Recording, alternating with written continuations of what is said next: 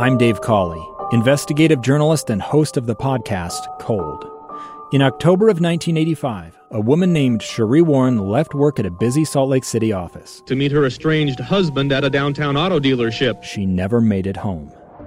Sheree's car surfaced weeks later in Las Vegas. In the parking lot of a hotel casino. No one knows how it got there. Strange. It was strange. Both Sheree's estranged husband and her boyfriend raised suspicion for investigators. I kind of thought that he might have done something. But no arrests were ever made.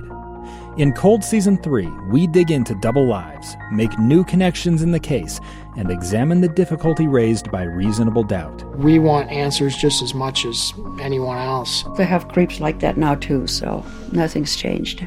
That's the new Cold Season 3 The Search for Sheree, now available anywhere you get your podcasts.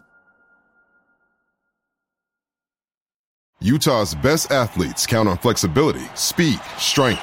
And the Jazz pick up their 22nd assist. So they count on University of Utah Health. Real Soleil puts this game away. And so can you.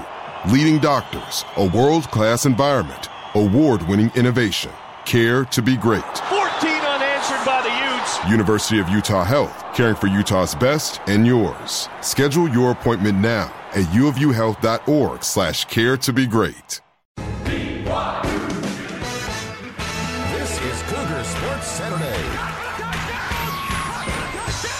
Sports Saturday. A presentation of KSL Sports. Got it for three. Cougars by 20. Every Saturday, all year long. BYU Sports Talk by Cougar fans. For Cougar fans. It's Cougar Sports Saturday. Here are your hosts, Mitch Harper and Matt Baiamonte. On your legacy home of BYU Sports. KSL News Radio 102.7 FM and 1160 AM. Good afternoon, Cougar Nation. Welcome into another edition of Cougar Sports Saturday. It's a bye week for BYU football after 10 grueling weeks. The Cougar football team gets a much needed bye, but we never take Saturdays off. We're here every, all throughout the year, every week from noon to 3 talking BYU sports. we got a lot to unpack today, though. We will get to some BYU football talk despite the bye week. We'll give you get you up to speed on what's been happening this week during the bye and kind of revisit that Boise State win, which was a great win for the Cougars. We'll also be joined by Dave McCann from BYU TV and also BYU basketball as Matt, uh, the Cougars came up short in a rivalry game against the Aztecs, but it was a valiant effort from the Cougs. It was a great effort, and that's where we're going to start today's show. The leadoff. A look at the stories making headlines right now. It's time for the leadoff on Cougar Sports Saturday. Late last night, the Aztecs held on to beat BYU, who led at the half, 40 to 36. They end up losing 82 to 75, and after their performance at home in the opener against Idaho State, you just felt like, hey, this team is so new and they're very inexperienced. There's no way they're going to go to Viejas Arena and compete with the Aztecs, top 20 Aztecs, who have, you know, of their top 10 players, nine of them juniors or seniors, so they're very experienced. BYU battled like it was it was very impressive, and I, I had to catch myself late in that game, Mitch, reminding myself don't get frustrated. Don't get angry because going into this game, you just wanted them to compete.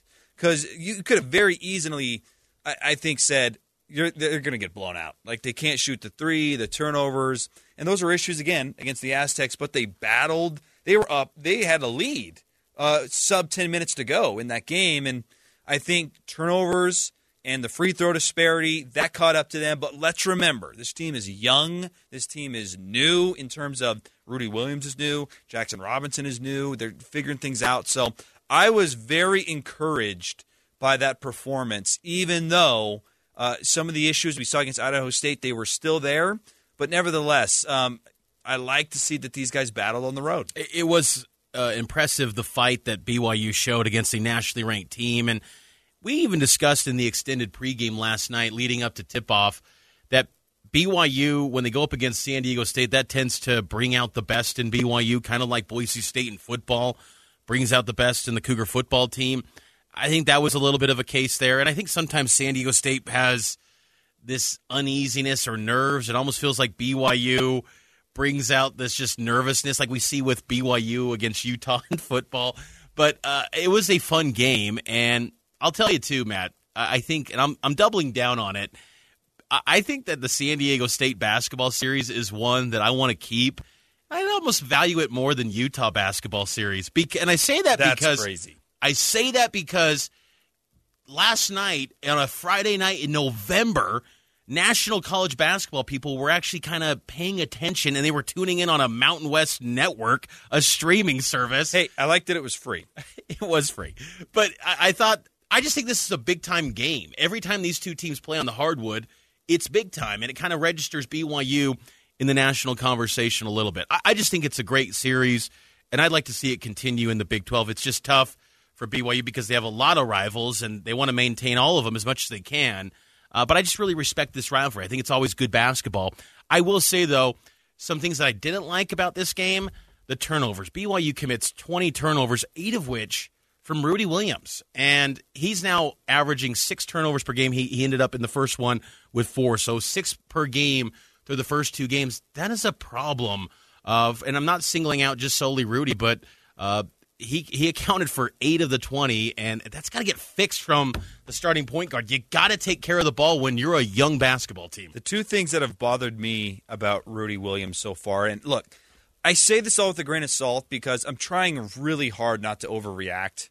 We're two games in. Like I, I keep trying to tell myself, we're two games in. Like Coach Pope this week in his media availability wished that this game was game ten yep. because they just have a long way to go. So I got to keep that in mind. With that being said, other than the turnovers, which is a problem, the two things that have jumped off the page to me is number one, where's the three point shooting with Rudy Williams? He had multiple shots against the Aztecs where he was wide open. Dude at Coastal Carolina shoots over 40%. He is struggling from three. That's a concern because I thought he had a chance to be one of the team's best shooters. That has not been the case. And then, even more so than that, and I can't back this up with facts. This is just what I'm saying, and I think Coach Pope has seen it too. The offense looks so much better with Dallin Hall at point guard. There's just more flow. There, uh, look, Dallin Hall had four turnovers too, so he wasn't yeah. immune to turning the ball over against the Aztecs. And I did think that moment was a little deer in the headlights for Dallin Hall. How could it not be? That place is hostile. He's fresh off a mission. That's his second basketball game. I'm not going to beat him up for it. But when he's running the show, it just feels like, hey, this is a half court offense that can go through sets and get a good shot. And with Rudy, it just seems like it's pedal to the metal, 100 miles an hour. We're racing up the floor. And if I get a layup, great. If I don't, it's a turnover.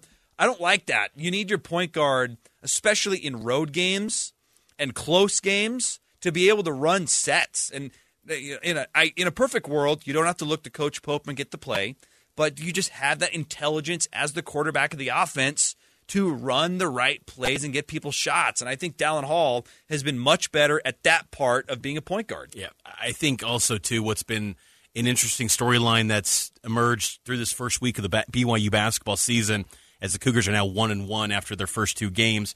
Spencer Johnson, he's the guy that's becoming the best player, the bucket getter, the guy that you need a shot uh, to go down. He's that guy apparently for BYU. Last night he's 17 points, 7 of 11 from the field, 3 of 5 from 3. He got 7 rebounds too, 1 assist, only 2 turnovers in 33 minutes. Spencer Johnson's put in a ton of work in his story as Mark Pope has discussed with us in the media. It's a great one. I mean, he goes from American Fork High School to Weber State. Then he bounces over to Utah Valley with Mark Pope, and then Mark Pope leaves for BYU. So Spencer Johnson is left in the weeds at UVU. So he goes to Lake Community College, and now he's a starter at BYU, and he's making the most of his opportunity. And I think he's having a great season thus far. Will he maintain it? We'll see. But he's put in the work, and I think that that's been a great story to see. What's exciting too, Matt, and I think the theme with this year, and I know that's it's tough to kind of say these sort of lines, but I feel like this year has always been about building towards the Big 12. And Spencer Johnson is going to take advantage of that COVID year. So he's only a junior. And so he's got one more year after the season. We're seeing this type of level of play from Spencer Johnson in a big stage. You hope that can carry over next season into the Big 12. So that's a positive development that we're seeing from this BYU team. Yeah, I, I agree. Spencer Johnson has been awesome this year. I, I love that he has seized the moment. He, he, had a lot of flashes last year, of, but offensively, he wasn't as consistent as we've seen this year, and I hope that continues. He's been great. I, I just think, man, we're going to get to a, a place here soon because there's a lot of games coming up for BYU basketball that we're not going to learn a whole lot about. Like, I'm, what's the next interesting game? Creighton in Vegas. I mean, yeah, and that's several weeks away. So, I mean, maybe Missouri State coming up on Wednesday, but our, our listeners are hearing that and going, Missouri State. Uh, you know, like last year they were a tough team, but still, like you should be in the Marriott Center, you should win. Uh, but yeah, you're right. I mean, outside of you know, we got Battle for Atlantis. BYU's got that coming up. We're going to learn a lot. There. So they got Missouri State, then they got Nicholls, and then they're Battle for Atlantis, yes. and they will learn some things. Yes. They got USC for sure, and Tennessee or Butler. So and Tennessee beat Gonzaga in a scrimmage by twenty. So that, that's all, if, if they if they beat USC, they're probably getting the Vols, and the Vols are loaded this year. Yeah. So I, I guess the point I'm trying to get to though is we're going to get to a point where we're wondering do we just need to go full blown youth movement, mm. or are we just going to keep playing Rudy Williams 30 minutes a game? And again, I'm not trying to overreact. I, I don't think we can answer that question yet. But if you're not going to be getting an NIT, like fringe bubbles or NIT, I feel like you just got to go for the youth because you're also going to get Trevin Knell back at some point. And that can't it can't come at the expense of Trey Stewart, Richie Saunders, Dallin Hall. You can't shave their minutes. They played 13, 11, and 15. And I'd like to see more. You can't shave those minutes. So the, the only way you get other people more minutes is Jackson Robinson. I don't think you want to shave those. It's no. only 20. It's it's Rudy Williams eh, or and, and Gideon George. Yeah. Those are the two. And let me spring this question on you. It's two eh, it's two games in and they competed against San Diego State, so maybe this is an overreaction. It probably is. Do you mess with the starting lineup at all?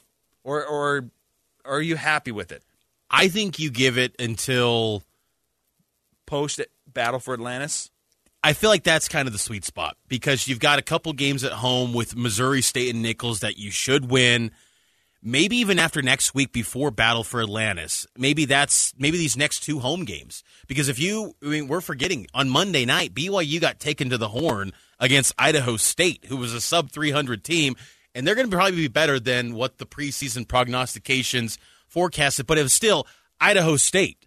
I mean, I'm sorry, like the the fight in Taysom Hills up in Pocatello, like they, they should not have. Taysom Hills, he never played there. hey, he played in Holt Arena. He, I saw those highlights when he was in high school at Highland High. Uh, More I, appropriately would have been here's a deep cut for you: the fighting John Reese Peoples, John Raheem Peoples, the Wayne Tay Kirby's. you know, I know my Pocatello history as I have family up there. Anyway, uh, you know, BYU is it's a mixed bag so far. I just feel like at, in a best case scenario, Matt, I think this is a NIT team, even if you roll out the seniors. So that's where I'm kind of like I'm okay with a youth movement. Yeah. If if they did go to that, I, but I do think after Battle for Atlantis, that's where you kind of reassess. I think that's kind of the sweet spot. I will say this: though. that's where you go from. The reason I asked the starting lineup question is 13 points off the bench and their bench play last night was Noah Waterman, who's been very underwhelming to start, and then a bunch of young guys Trey Stewart, Atiki, Richie Saunders, Dallin Hall. There's three freshmen in there and a sophomore off the bench. If you're not going to get anything from Noah Waterman, would you consider swapping Atiki and Gideon George? Gideon George probably deserves to start hmm. for as long as he's been here. I'm just wondering, could he succeed better sure. being the sixth man? We're going to go through you maybe have a little, you know, Jordan Clarkson vibe. That was my the, first thought when up, you said it. Put up the shots. I'm just, I'm just wondering, do you move, or, or maybe it's Rudy. Yeah. I, that that might be a tough pill for Rudy Williams to swallow. But you come in and, and say, if you could convince him, like the Lakers are trying to do with Russ Westbrook, come in, it's your show, green light, do whatever. I, I just wonder if you have to consider that if you're not going to get great bench production. I, I like that idea because I will say Atiki is a critical piece for BYU in the future, and I want that guy to get more minutes. And I think he's still learning. I mean, there's, I mean, the leaps he's made from last year at this time to now, it's night and day. And I want that progress to continue uh, at light speed this year because I want him to be in a position where I believe he can be in a best case scenario I feel Atiki because of his body type, his skill set, he could be maybe an all Big Twelve guy down the road. That's that. I have high hopes for Atiki. I'll just say that. I, I think that he could be a special player for BYU. So if it benefits Atiki and he can really this this year can he can progress in a quick manner this year. I, I'm willing to do that because I think that he is critical for BYU's success in the future. Let me say this too. I think Foose, man, that guy is so good, and he's six foot six, and he plays well beyond his size. I love watching Foose, and he's just business like. It's it's study hall, it's basketball. That's all Foose cares about, and that guy just brings uh, brings in relentless effort every single night, and he's so tough. I mean, the way that BYU battled on the glass against a San Diego State team that out rebounded UCLA in their secret scrimmage by about like 10, 15 rebounds, like that speaks to like how good Foose is yeah. and the effort BYU put in but they just couldn't get the job done, and uh, they got to reassess and try to try to tweak some things because it was a missed opportunity. The team who's won the rebounding battle the past four years has won this game since Coach Pope's been the coach. We'll take the break here on Cougar Sports Saturday. A little more recap on what happened last night down in Southern California. Then we'll get to some football, and uh, we'll get to some text as well. Five seven five zero zero. Back after this.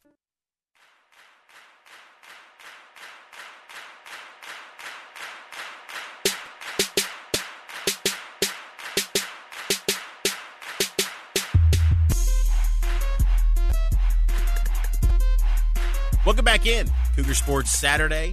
Mitch Harper, Matt Baiamonte. Hope you're having a fantastic Saturday afternoon. BYU football in a bye week. Next week they will be in action against Utah Tech Senior Day, 1:30 kick.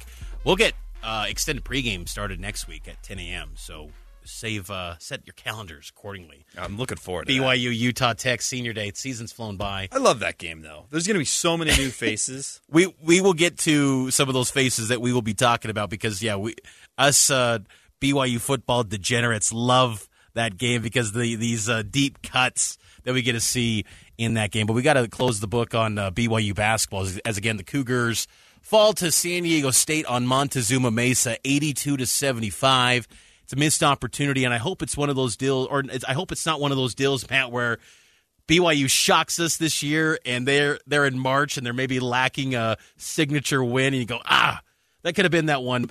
I don't know. I'm not banking on that scenario, but uh, still, it was it was a missed opportunity for. Are you BYU with one team. of the 75 percent of people who have voted on our Twitter poll, which you can find on KSL Sports? That you'd like to see this game continued on an annual basis because they have one more game scheduled yes. next year at the Marriott Center, and that's it. You you want to see that just year after year after year, home and home and home. I do. I think I do because when these two teams play, it's it's a high level basketball game, and it's not going to hurt you. Uh, I think the and I just think that San Diego State fans. I'm never going to think that San Diego State fans are just this awe-inspiring fan base. They're, they're but they're pretty good for basketball. Great. They, they don't they don't show up for football, but they care about their hoops, and I think it's just it's a great matchup and every, I think San Diego State, and it could be down the road, it could be a Pac-12 game. It could heck, it could be a conference game. Maybe, maybe it's Big 12. I don't know. No, no, I'm, I'm not interested in that. I'm not interested in the Aztecs. But it could Big be Big 12, Pac-12, and I'm down with that. Absolutely, I'm just down with playing the game. I, look, I think you're going to disagree with me when I say this, but I still want to play these three games every single year. Okay, who are they? San Diego State, home and home.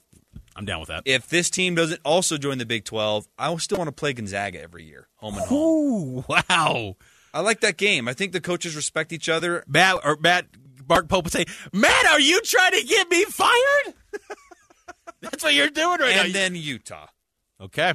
Even though those are yeah. look, and Utah's been down, but I I think that'll still be a top 150 game. So think about this: all those three games plus an MTE, which MTE for those listeners out there, that's like the Battle for Atlantis, a tournament. Big 12 SEC Challenge, Big 12 Big East Challenge. That's that's where it becomes like you can't have all three. But I like the idea. I would though. still do it though because there are a lot of those teams. Gonzaga will do this. Yeah, they'll but you're the Big 12 now. You got 20 guaranteed quad one games.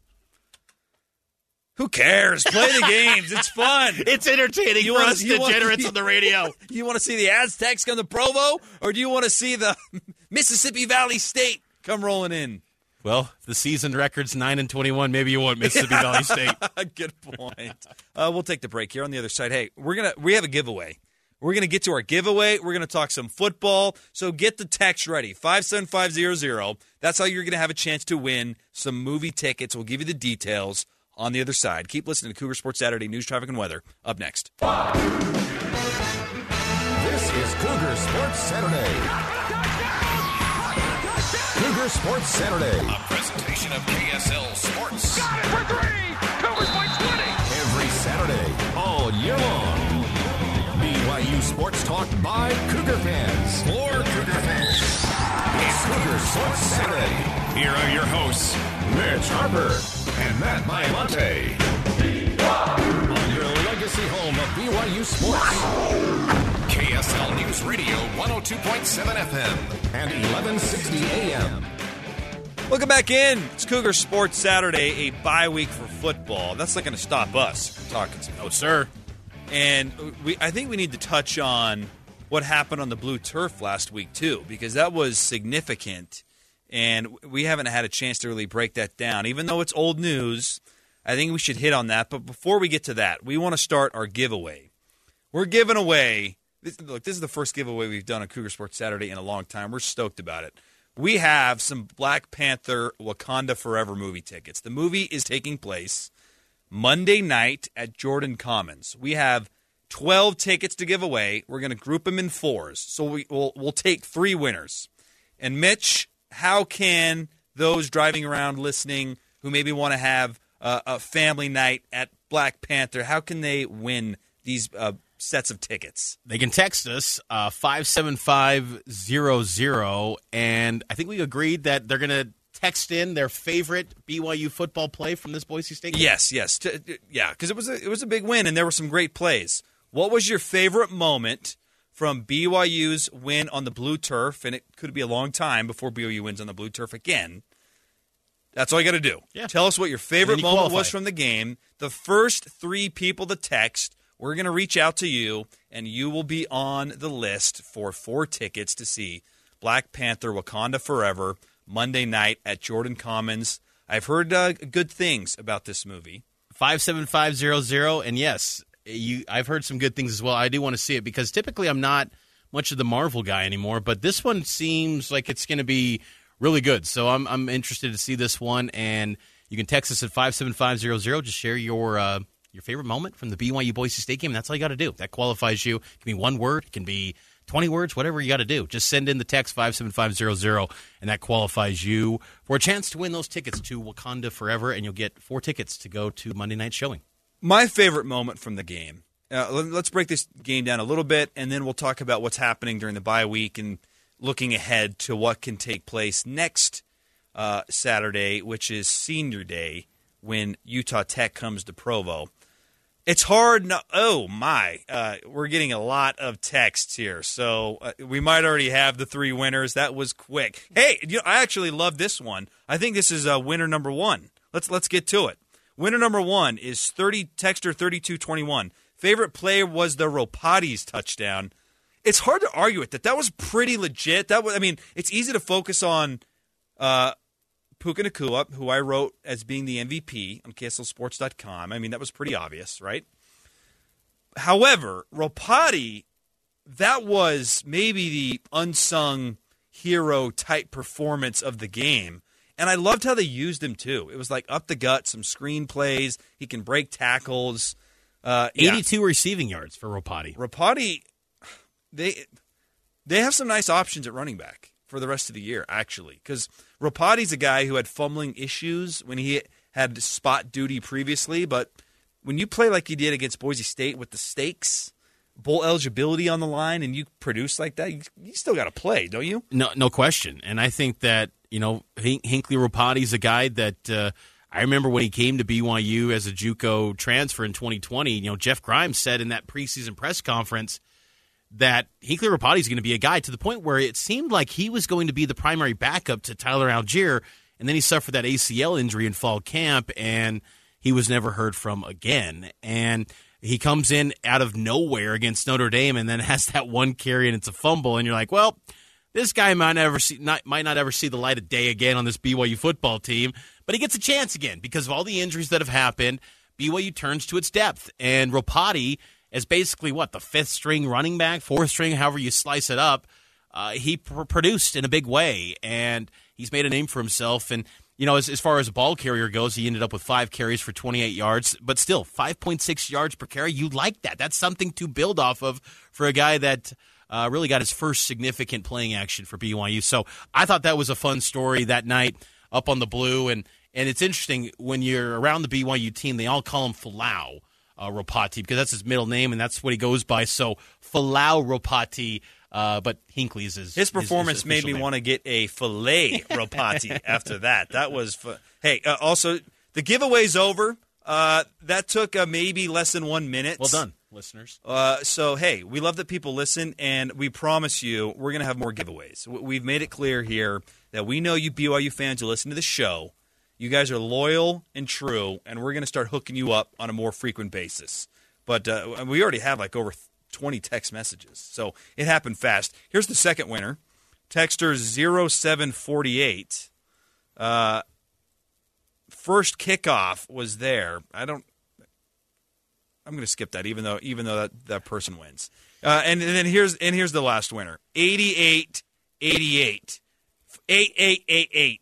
That's the, a heck of a number. The catch. Was that your favorite moment? That was awesome. I mean, it was.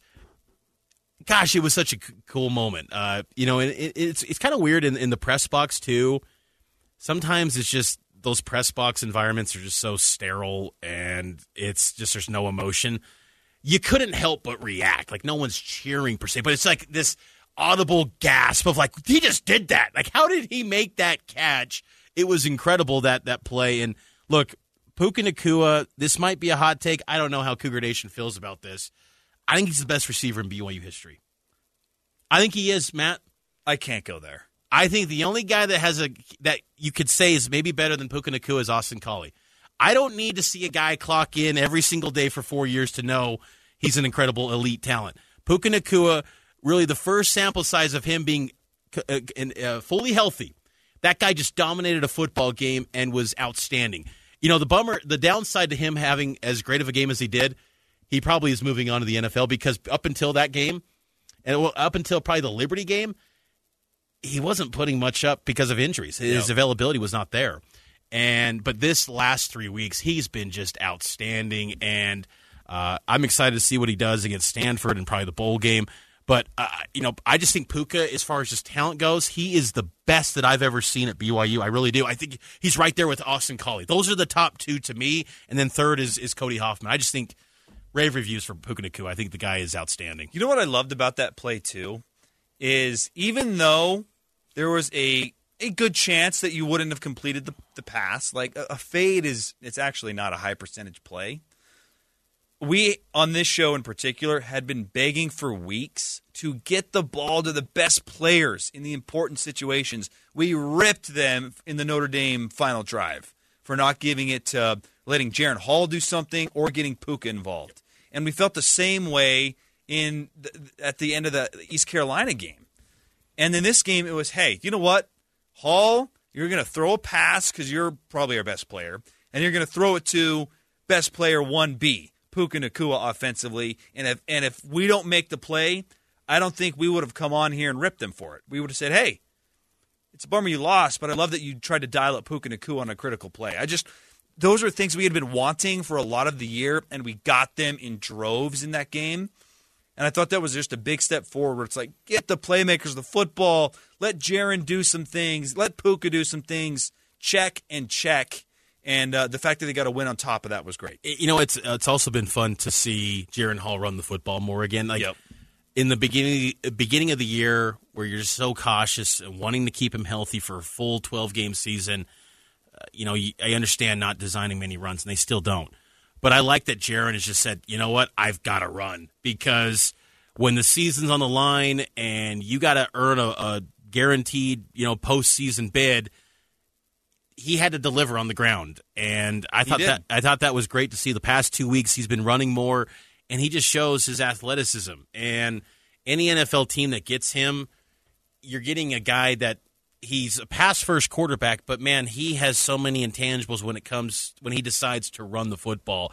he it feels like he he has that ability, kind of like Taysom Hill, where the moment he starts to run, you think something special is going to happen anytime he runs, and that's just always fun to watch. Again, I always kind of hold my breath because I want him to stay healthy and play a full season. And credit to him so far, knock on wood, he has, and that's been, awesome to see because Jaren um, is so critical to this BYU team, and uh, hopefully they can. Uh, well, finish the season out strong. He's going to play a whole season because he's he's not going to play the full game against Utah Tech unless things go. Matt, just let's not speak anything into existence. I'm speaking it into existence. Don't, Matt, don't he say that. Out after the second drive of the third quarter, and preferably at halftime. He's out. Matt, just do do not mess with this sort of stuff. I'm not. I am a believer in these uh, these curses. I am believe. I'm What's a believer. curse? broadcaster curses, man. Just you, you can't mess with that stuff. Okay, just just don't. Okay, then don't play him at all because I, w- I want to see Jacob Conover. Actually, I'm, just saying, Matt. I'm just we, we got to just. There's still two weeks left. Like I don't want any some some crazy snap under center somehow that causes a kneel down and then suddenly there's a divot in the field. I don't know. Okay, just let's just let's just hold off and then at the if end of the season, field celebrate malfunctions. Come on. It's a bye week. Everyone should, everyone should, be healthy. The field should be in pristine condition. There's no high school playoffs ripping up the turf. Should be ready to go. Uh, he's going to play a full year. Sure. Though. It's been impressive that he's been able to play. And look, they finally kind of came out and said to Aaron Roderick that those four weeks he was dealing with the shoulder. They kind of downplayed it, and rightfully so. I get it. Like you don't want to lend. You're not going to make excuses, and that's one thing about Jaren. He never makes any excuses. The guy always takes accountability, but his shoulder was was bothering him that in month of October. So why did we dial up a long ball in the first play of Notre Dame? I will never understand that, Matt. Uh, that was so confusing. I wish I wish in that moment because we heard in the preseason. Jaren Hall has a lot more autonomy than any quarterback that Aaron Roderick has ever had. I haven't seen it. I know. I wish there was times where Jaren would say, "You know what? A Rod, I, I see your play. I'm throwing it out. Cancel. I'm. Call, I'm calling something different because that was what Max Hall did back in the day. You know, Max Hall so many times would check out of plays and go to something else. And I think there's just kind of a, a respect where Jaren just naturally respects his, I don't want to say elders, but just his coaches. He's not going to disrespect them. I'd sometimes like him to just say, you know what, I'm running something different. Sorry, like that. We're not doing that. Hey, my shoulder's jacked up. We're gonna hand it off to Chris Brooks here to start the game in a neutral side. Gosh, you could uh, wish BYU could get that chance again against Notre Dame. They're starting to look pretty good too. Actually, they, they are. are. laying it on Navy. Yeah. Let's take the break. On the other side, let's do this because you and I are degenerates. we know. I mean, you even more than me know this Sicko ro- community. You know Sicko this community. roster from one to two hundred. You know them all. Let's get to a few guys that we want to see next week against Utah Tech because we know this week at practice there's an emphasis on fundamentals and getting some young guys prepared to possibly play. Let's get to some guys we're looking forward to see next Saturday. We'll do that next. Cougar Sports Saturday, right here on KSL News Radio.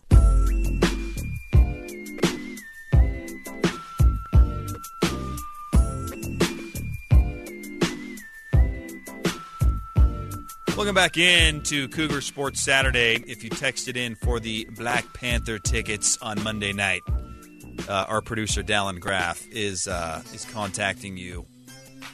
So stay alert.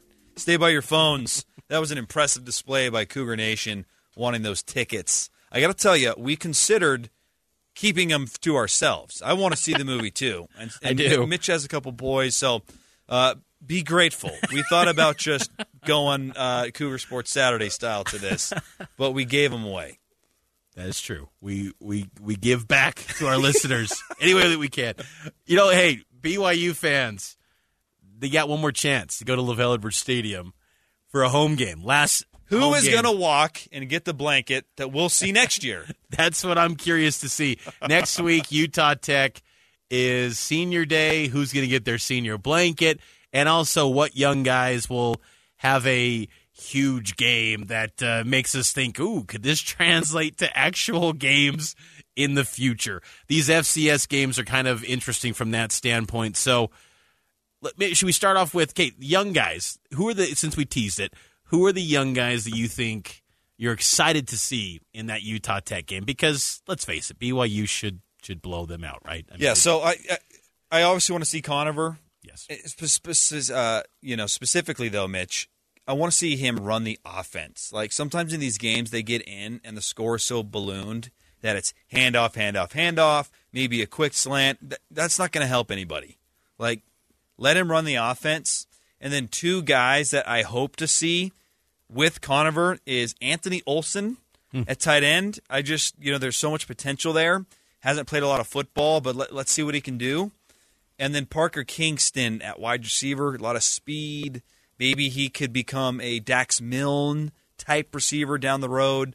I'd love to see uh, those guys offense on the offensive side. Yeah, those are great picks. I want to see on the defensive line Isaiah Moa, uh, former four star out of Weber High School. You know, it's it's taken some time for him to, uh, um, you know, he hasn't really suited up uh, for games, so uh, learning curve. But hopefully, he gets a chance in this one to see just kind of show some flashes. He, he in the back half of fall camp um, he was showing some glimpses of his pass rushing ability, but it takes time. I mean, I think you want to be patient with these guys and, and not put the weight of the world on them right away. It's just kind of unfortunate because you look at how this BYU defensive line has played, and is there concern that he didn't crack into that too deep? I, again, he's young though. I, I think I'm, I'm willing to be patient, and I'm curious to see Ice Moa play in this one. I also want to see, you know, some of the young offensive linemen for sure, but I think too that uh, you know these quarterbacks especially is what I want to see. I want to see Conover.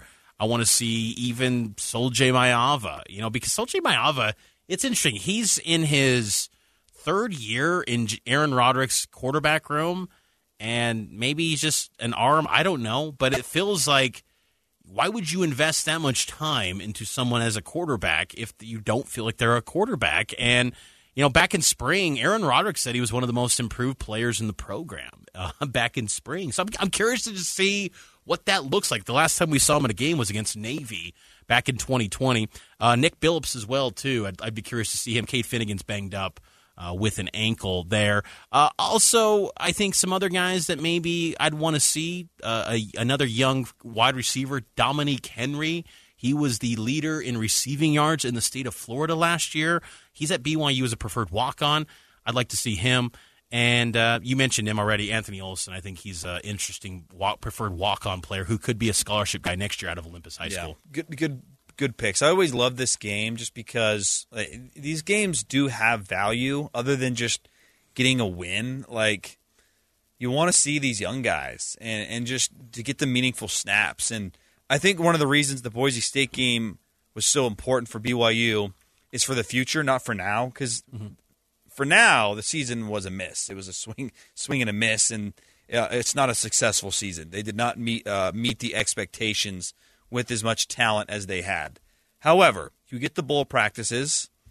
You know, it remains to be seen what Jaren Hall is going to do. But in a perfect world, from my perspective, Jaren Hall declares to the draft, and he focuses on that because look, that has value too, Mitch. And there's no much, there's no, nothing else he can prove here at BYU. No, I mean, I, would love to see him back though. I'd love, I, would love it too, but if he's going to go, go, and then you get 15 practices with Conover yeah. plus a game against a good opponent, and then then we then we know what we got to do in the offseason, right? We'll talk more BYU football on the other side with Dave McCann from BYU TV. He'll join us next. It's Cougar Sports Saturday, powered by KSLSports.com.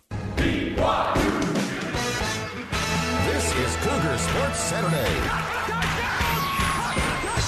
Cougar Sports Saturday. A presentation of KSL Sports. Got it for three. Cougars by 20. Every Saturday, all year long. BYU Sports Talk by Cougar fans for Cougar fans.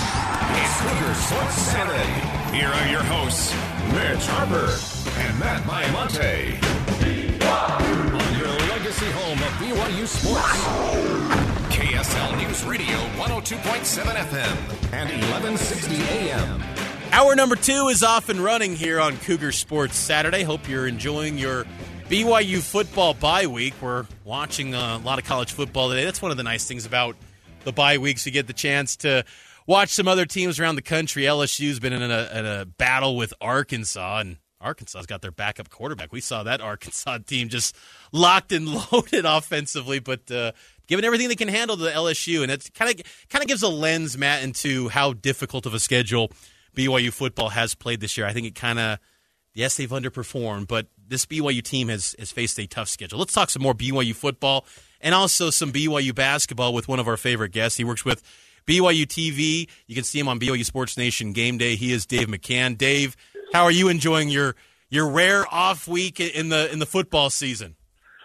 Well, I just had lunch with my kids, and uh, it's a blue sky with some clouds floating above it, and it's uh, it's awesome. Uh, I wish these bye weeks occurred in early October so the guys could rest a little bit. that's the beauty of moving on to this Big 12. I just had an article posted, in fact, just in this last hour on Deseret.com on on the, the, the days of silent Novembers at the stadium are are over because the Big 12 schedules byes in October and late September when you need them, as opposed to here today when uh, the Cougars had to go through 10 straight opponents, 10 consecutive weeks.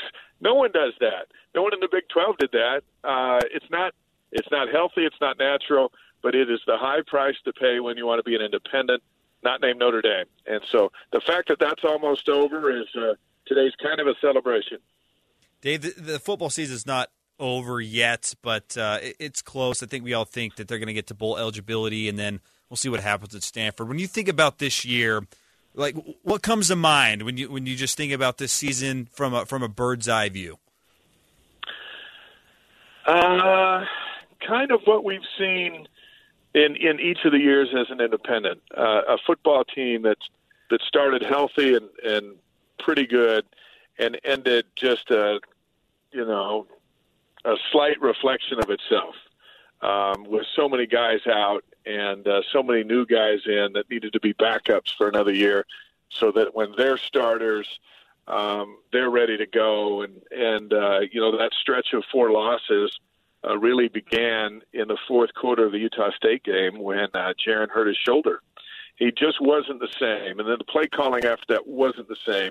And then you throw in the injuries that the team wasn't the same, and the confidence level wasn't the same. And the, the Notre Dame loss is a bad loss. That's that's not a great Notre Dame team. And a healthy Jaren Hall would have thrown uh, for 400 yards against them, but he wasn't healthy. And the reality is, under those set of circumstances on that night, Notre Dame was better than them. But the East Carolina game's another one. Liberty pounded them. You know, Liberty's better than BYU this year, and uh, Arkansas outscored them uh, even with Hall throwing for a bunch of yards uh, with a with a sore shoulder.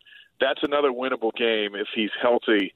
Um, but you know, they, their excuses because we're looking back, going, "How did this happen?" It's not we're not making stuff up. They, the, the wins are five and the losses are five, and and they earned all of them. But um, in those circumstances, that's what I think about. Where you're like, yeah, the real the real pain staker is that Notre Dame game. That that shouldn't have gone that way. And had it not gone that way, um, you know, the conversation would be completely different than the one we're having today.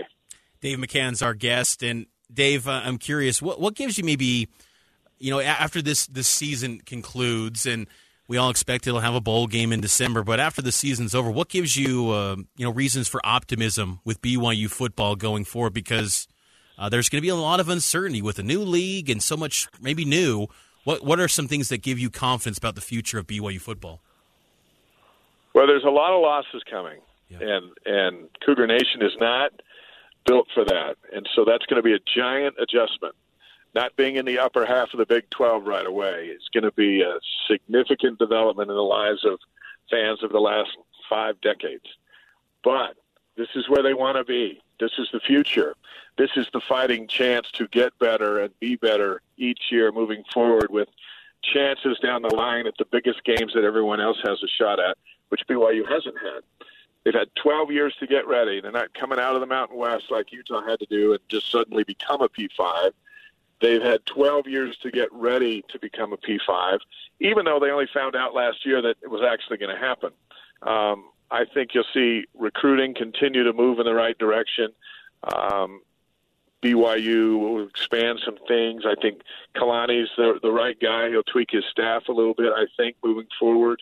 Um, I know Kalani's the right guy. I feel good about that. Um, I, I I think there's reason for optimism because the the TV deal that was announced two weeks ago, that's the future. The future is financially sound. It's got a TV contract with Fox and ESPN, and it's got P5 opponents. That's what BYU has dreamt about for 12 years. So that's the optimism that's finally coming. The reality is it's going to come with a few lumps. But after those lumps, it's going to be really, really exciting to be competing in the upper half of that league and playing for something big in November, even if it's against Utah after they join the Big 12, which I'm not completely writing off down the road. But but bigger days are ahead. These last 12 years have been fun, but we've all complained through November. Uh, and look at this one. Um, we're playing uh, Utah Tech and a bad Stanford team. Stanford by name livens up Thanksgiving weekend, but we haven't had those kind of weekends. We had USC last year, and most of the late Novembers have been games that we're going. Why, why should we come sit in the cold and watch this? Um, those days are ending, and I think that's reason for optimism. But the reality is, um, losses are coming, and BYU is going to have to build. Uh, they, they won't go in as the big dog like they did when when uh, when they formed the Mountain West. Uh, this is a different animal, but thank goodness. Dave McCann is our guest, uh, play-by-play man for BYU TV. You were on the call uh, at the beginning of last week for BYU hoops in that nail biter against Idaho State, and then last night close loss against San Diego State. What are your early impressions on this year's basketball team? The pace is going to be different. The, this pace is uh, last night's. They got the ball, and you notice they just ran right down the floor. Sometimes totally out of control, but they ran down the floor. Um, I think that's going to be the style, which which is exciting. Um, I do believe once Rudy Williams settles down into his role, he's going to be a really good player for him. Uh, eight turnovers last night, way too much for your point guard. Two missed free throws, that can't happen for your for your leader down the stretch. And Foose is getting blocked on the dunk. That can't happen when it's a three point game down the stretch. Um, but this team, like Mark Pope said, it's going to be adventure the whole time. And I think what he means is the evolution of this group being so new. Um, I, I thought after the Idaho State game, Blaine and I were talking. We thought we're to they're going to go down there and get broken in half, and uh, and they led most of the game. And I wasn't surprised that they lost. I was disappointed in how they lost. However, considering the new pieces and the veteran pieces at San Diego State, they knew where to go for points. BYU wasn't quite sure where to go for points. Um, I think that was the difference down the down the stretch. And the leader is yet to emerge. And if it's going to be freshman Dallin Hall, that's going to be a challenge because you don't ask freshmen to do that, especially back from their mission. He's going to be great, and he's probably capable of some of it. We've seen that in flashes in the last two two games, but really needs to be Rudy uh, with his speed and his playmaking ability and his ability to get to the rim. I, again, if it just if it just once it slows down for him, um, I think he's going to be the leader of the squad, and, and they go, they're going to win a lot of games, and they're going to lose some too. Um, but you're never quite sure, and so like Missouri State's Tuesday, you got to tune in because I'm not really quite sure what's going to happen, and and that's half the beauty of sports. Yeah, BYU basketball will definitely keep it entertaining, and, and I think what's also entertaining, you kind of touched on it a bit, was uh, is conference realignment. I, I got to ask you, Dave. You know, the the idea of Utah or some other teams going to the Big Twelve, it, it could happen. There's also been reports of talks between the Big Twelve and Gonzaga. I'm curious to get your thoughts. What what do you make of uh, the Big Twelve possibly adding, you know, maybe Gonzaga down the road? Mark Pope seems to be okay with it, even though probably make it a lot more terrifying than it already is in that league. That's an interesting maneuver, and I know they've talked to the Pac-12 too, and they're trying to figure out with BYU leaving. It, it does leave Gonzaga in a spot of, hey, what are we? What are we all about? Are we to Can we play every game on an aircraft carrier on national TV? At some point, we're to have to go back to this league that nobody cares about. Um, and so I, I get why Mark Few is looking around, going, "There's got to be something better for us." Um, there's no better place than the Big 12 for basketball, and I, I think if they were to add Gonzaga um, and then you look at the upper echelon of those of those teams. It's already the toughest basketball league in the country. You could only have you could actually have your conference tournament and name the winner the national champion. And there's most leagues would not be able to argue with that. Um, I, you know, it just seems like, gosh, they don't need Gonzaga. They, it would just make it harder. So why would BYU want Gonzaga in there? At the same time, a BYU Gonzaga travel partner would be would be pretty cool. Um, and so, I, in this posturing of how can we be bigger and stronger than everybody else, if you can add Gonzaga, you do it. You don't even think twice about it. Um, if it's somebody, if you're looking at Colorado, you don't even need to add Colorado. Why would you add Colorado? Because uh, you're going to add four or three other teams. You need four. Okay. But you're not adding Colorado because they got a football program or they're good at basketball or, you know, Utah's good at gymnastics and football. But what else would you add them to the to the Big 12 where everyone goes, oh, good, that's that's great for us. Same thing with Arizona State and Arizona. Um, but Gonzaga, you mentioned Gonzaga, and it's like, well, that's that's a top five basketball team every year. Of course, bring them in. I don't know what else they do in all their other sports, but bring them in for basketball and and call it good. So I have to keep an eye on that one. But I think Mark too would would take it in a second. Dave, last thing for you. Uh, next week, BYU Utah Tech final home game of the year. Uh, I believe you'll be on the call. Is that correct, Dave?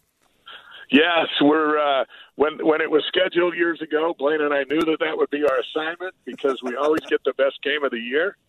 And so uh, uh, it's a full day on BYU TV. Then we have the Nicholls State basketball game that night, so it's going to be a it's going to be a fun one. I was listening to you guys talk about all the new guys that that you're looking forward to seeing in that game. I don't think we're going to see that many new guys because um, Say being five so, and Dave. five, being five and five, these Cougs are coming out to win this thing, and uh, they haven't played good enough to take time off. I, I have a feeling that maybe in the fourth quarter, um, but Dixie State's going to get BYU's best effort, which I wouldn't have said if if uh, BYU was already bowl eligible. I thought these Novembers were boring. If you didn't pay attention, Dave. I'm not saying it's uh, it's a Super Bowl. I'm just saying that uh, BYU has a chance to lock into a bowl game, which they thought who would have thought it would come down to this game, and uh, but but here it is, and uh, you know Hall is not Hall had a good game last week. He wants to come out sharp because if he's going to go to the NFL, these are his last opportunities to see to be seen throwing the football. Same thing with Puka, and uh, you know I, I I think we're going to see more of the regulars until it's uh, well in hand than the uh, than the than the younger guys. And to be quite honest, Dixie scoring or Utah Tech, sorry, scoring tons of points. They run Washington State's offense. They got the coordinator over there from Washington State, uh, Stutzman, who also beat BYU in the bowl game over there as he was calling the plays when Zach and Zach did that helicopter fumble thing at the in the end zone. So BYU should pound Utah Tech, but Utah Tech's going to score some points, and uh, and you never know. So I, I, I, I I'm not trying to sell that game as. Uh, as as one to watch, but it is the game that gets BYU bowl eligible, and you know how important that is to Kalani. That uh, had they had they already been bowl eligible, I think Utah Tech would have felt better about coming in, catching them asleep.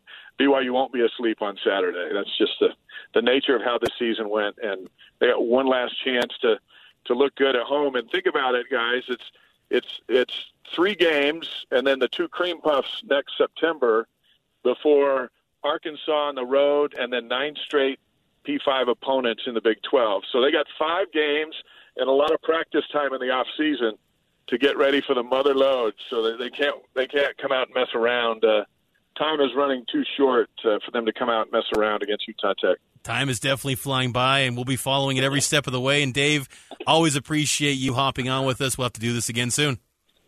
Hey, you guys are the best. Have a great have a great off day. Enjoy the the last one in November for a long time. That's awesome. You can follow Dave on Twitter at Dave McCann TV. Thanks again to Dave McCann. You can check him out on BYU Sports Nation Game Day on BYU TV. Taking a break on the other side, we'll get some more BYU football talk here on Cougar Sports Saturday, powered by KSLSports.com.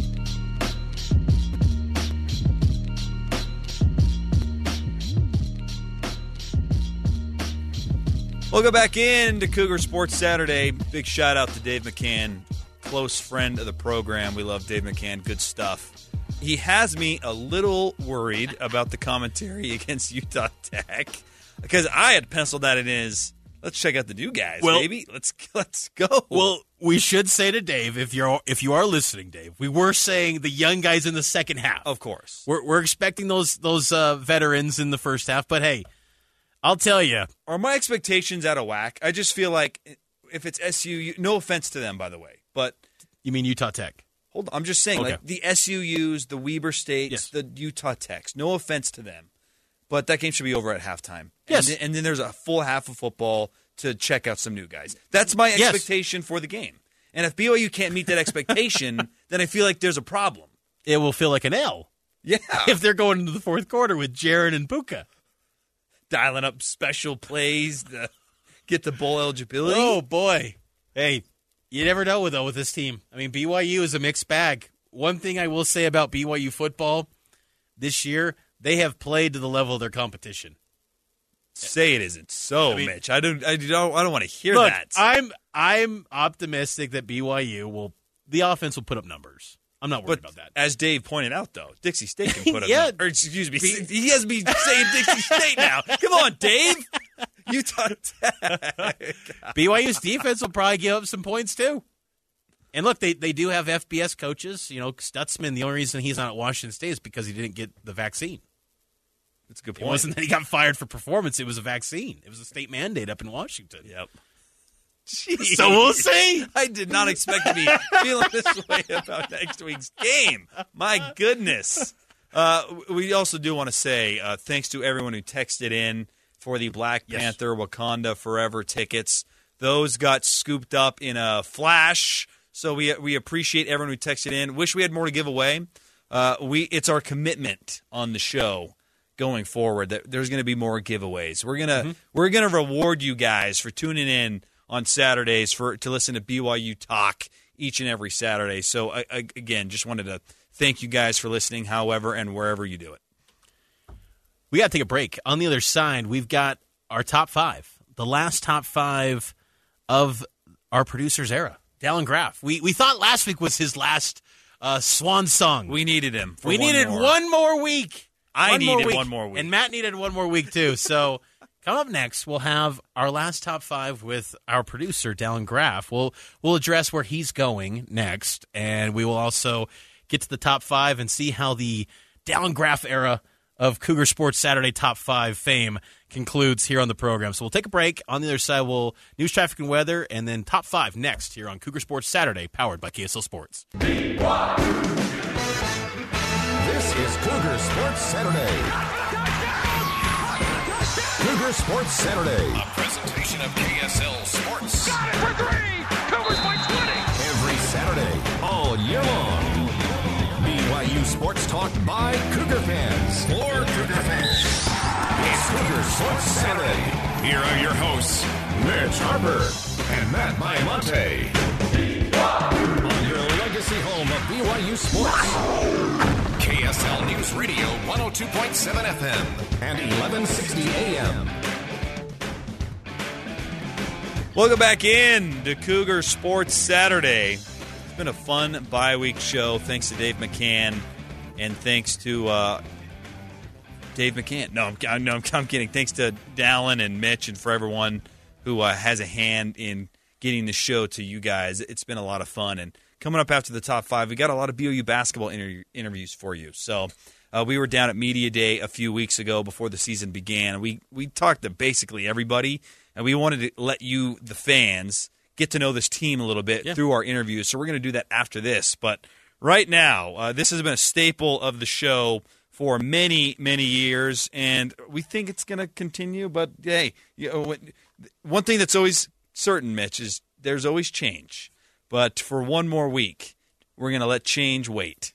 The Cougar Sports Saturday Top 5. Mitch and Matt clash. And a weekly battle of BYU sports knowledge. The Cougar Sports Saturday Top 5. It's the top five. It's one of the greatest radio segments on the planet. It's hosted by the maestro top five, our producer Dallin Graff. And Dallin, this is It's his encore. officially your last show on as our producer. So first off, happy Saturday to you. And where are you going next, Dallin? Let our listeners know. Dallin Graff. He's already left. Yes, he's already left. oh, he's back. job. Okay, he's back. I, he I was came back. halfway into the parking lot. I was like, oh shoot, top five. Uh, no, I am. Uh, yeah, you know, I'm, I'm sticking around the building. Uh, I'm going to be the uh, promotions manager for the KSL Sports Zone. Okay. Uh, our sister station over there. 97.5? Yeah, 97.5. Uh, excited to be uh, full time on the sports radio thing. Gonna miss this, but I will have Saturdays, and uh, don't know what I'm going to do about that. You'll be listening to us. I'll, I'll be I'll be texting in. I'll be texting into the show. Will. We'll, We we'll, we'll not figure let out if you win free movie tickets down the road. Well, he'll be the one giving us, supplying us with the free tickets. There Possibly. you go. Well, we got a great top five uh, to wrap it up. I figured uh, uh, for the last top five, it'd be fitting to uh, have a fun list looking back at some of the familiar names, some of the uh, the classics, the hits, as I like to call them, over the last couple years. This is the 110th edition of the top five that we've done. Uh, on the show, so uh, Good number to end on. it, it is a good number. That's a lot of time. So we've got, uh, I've got five different questions. You got to give me a BYU player. Every answer is a BYU player. So you just got to give me the name. But every question is going to be a little different. There is a theme. We'll see if you can pick it up as we go. But I'm not going to spoil it for you yet. But He's uh, going out in style. There's always some wrinkle. Got to do it. Got to do it a little differently. And uh, Mitch leads 55-54. Matt gets the start this week, so a chance to end the top five uh, tied. So, uh, you guys uh, ready to do this? I'm ready. All righty. So, first question. Lee Johnson is the all-time leader among BYU players in games played in the NFL. 259 games totaled for the punter uh, Lee Johnson. Who has the second most games played in the NFL from BYU? Ryan Denney. John Denney. Oh, oh! I got my Denney's mixed up. And how could you? Because this is uh, this is board off Dave Dave's, got to you. Dave's favorite uh, favorite player. jeez. Uh, we can finally say Dave influenced the top five Yeah, because uh, he may have actually influenced this one. Uh, with got. John Once Denney, 224 games played in his NFL career, second behind Lee Johnson, 259 for Lee Johnson. Mitch uh, gets the first point here. That hurts. Yeah, I. That I was hurts. like, I was like, Matt.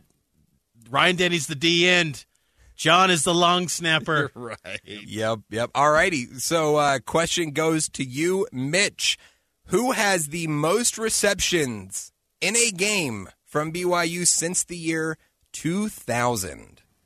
Since the year 2000, uh, let's say, let's go with Mitch Matthews. Impressive. Mitch gets Mitch. Mitch Matthews, 16 receptions in a game against Nevada in 2014. That's the most since 2000. Second all time in a game. Jay Miller back in 73 had 22 receptions against New Mexico. So. Puka's performance against Boise uh, helped me with this one because I went into the archives during that game and looked at the singles game uh, uh, records Yeah. last Saturday up in up on the blue. So uh, that's how. And and also, I was not going to let Mitch do me in again. There you go. So, Mitch, shout out to you, Mitch Matthews, getting it done. All righty, 2 0. Well, uh, Matt, you get the first guess here. Got to get this I one. have to. Keep it alive. Uh, who has the most passing yards in a game in BYU football history? I feel like this is a trick question, honestly. But uh, just to work my way down the list, we got to start with Ty Detmer. I think I've got this, gentlemen. Uh oh. 1993, John Walsh against Utah State. Oh! And he's got the team, and he's got the year. Oh. Wow, Mitch, 619 passing yards for and they John lost.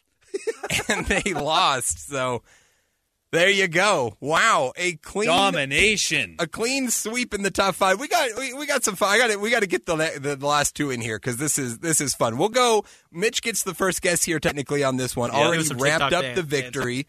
Mitch, who has the highest three point shooting percentage in a season in BYU basketball history? Minimum thirty five field goals made. Nathan Call. Yeah. yeah. Are you catching the theme now?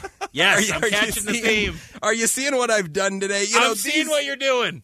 These are the names that over the years we just couldn't quite come up with. Have been a thorn in the side. I, John Walsh, I've gotten Walsh before. That's what kills me. That's a tough one. One more for you. One more for you, Matt. You can. I'll let you guess first here. Who is the tight end with the most receiving yards in a season? It is a tight end. Tight end with the most receiving yards in a season. Okay, I gotta I gotta stick with the theme here. Most receiving yards. Let's go with uh, Clay Brown. That's a good guess. Most receiving yards in a season? Um, Margin Hooks. It's a tight end. Yeah, we are. Oh, oh, Yes. sorry. I'm Yep. sorry. I, I thought. Well, look he- at look at specifically tight okay, end here. sorry. I thought you were saying recently came. Uh, you got the win already. Mitch is Mitch is gone. He's yeah, like, I I, was don't just need to celebrating doing anymore. this TikTok dance. Nobody look. There's but on. Oh my goodness. Let's go with uh jeez, Dennis Pitta. Gordon Hudson. Hmm. Oh, I know what it is now. It's so fitting too. I know what it is it's now. So fitting. It's the guy that always gets us. I just it, David Mills. no, I like David Mills. That's a great. Yeah, that is 84. another one. David Mills had a huge year in '84. Yeah. Yes. You, Yes. you already say Gordon Hudson? Yeah. You did? Uh, I, this guy always gets us. Matt Bushman? He doesn't always get us. I thought it was David Mills. I oh, how about uh, oh Chris Smith? That's He always yeah. gets you on your name and all the great tight ends except for Chris Smith, Yep. who has the two most, uh, two best seasons for a tight end in receiving yards, uh, 1989, 1990, uh, just about 1,100 yards in each of those seasons. So I figured, you know, after all these years, the times we just A couldn't get the names. finale. A fitting finale. Good way to go out. Those were five names that uh, were stumpers. That uh, would be still land stumped me. that were landmines for us in the past. But uh, well, Dallin, we'll turn the time over to you, huh? Okay. Yeah. Um, What do you have any do you have anything you'd like to say? Yes, uh, this uh, this show is awesome. You guys are great. Uh, I've I've loved being here. The Saturday. You, you were the longest tenured man. Now it becomes me. Yes, yes, that's right. I started in uh, October of 2018 with Alex Kirry and Robbie Bullough, and uh, ever since then, it's been uh, just a ton of fun to uh, to be doing the show and uh, loving BYU. And I will be a regular Saturday listener. We'll see if you guys could pick out my number on the text line of who uh, uh, of who's the crazy guy saying that stuff. Is it me or not? But yeah, it's been great, and I appreciate you guys both. And Dave Meekum on the board. Uh, he's been here. It's great to uh, have Dave on the board for your last show too. Yes, Yes. fitting, fitting that we had Dave contributing to the top five. Uh, it's been great stuff, guys. Appreciate it. you bet, and it's it's been a lot of fun, Dallin. And I'm curious before we let you go.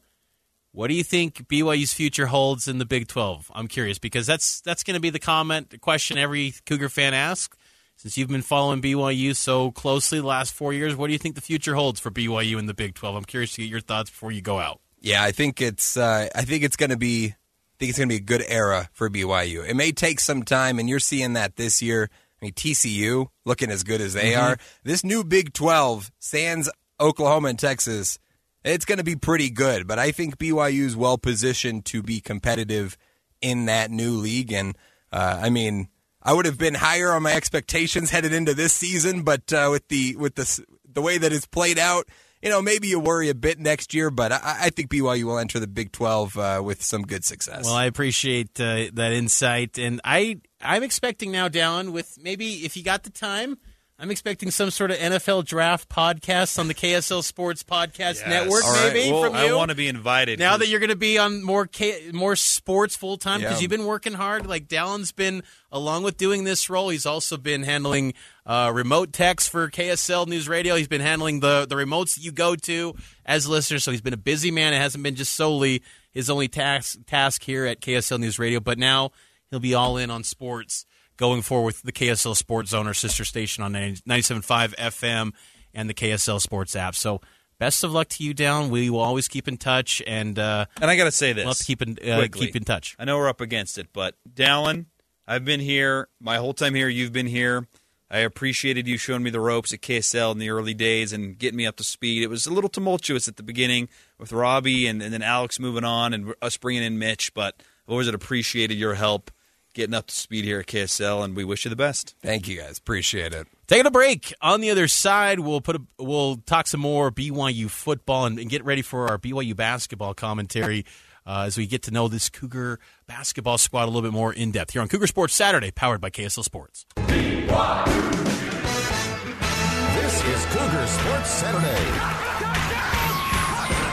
Cougar Sports Saturday. A presentation of KSL Sports.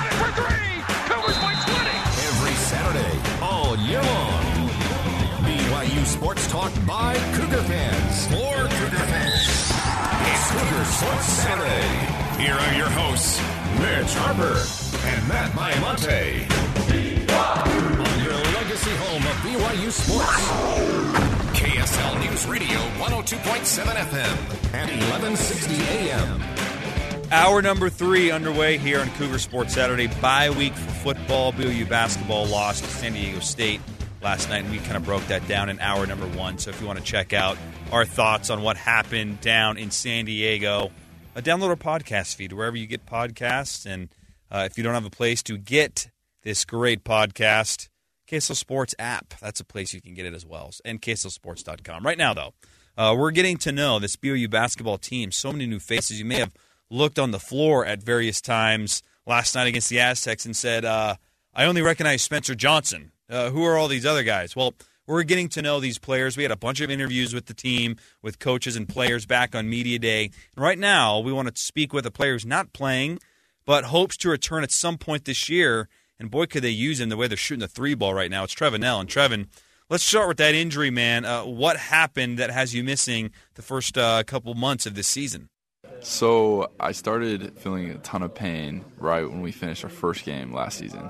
What? You played it all through this? Yeah, so we got cortisone shots. I was on a ton of medication, try to like calm down the inflammation, but nothing kind of like helped. And so if you saw it, if anybody ever saw like before the game, Rob, our athletic trainer, would ice like do icy hot, mm-hmm. crazy all down my arm every before the game at half, and then we'd ice it up after. But yeah, it just never felt right. And then as soon as the season ended, we got it checked. We tried to do the experimental PRP stuff. Mm-hmm.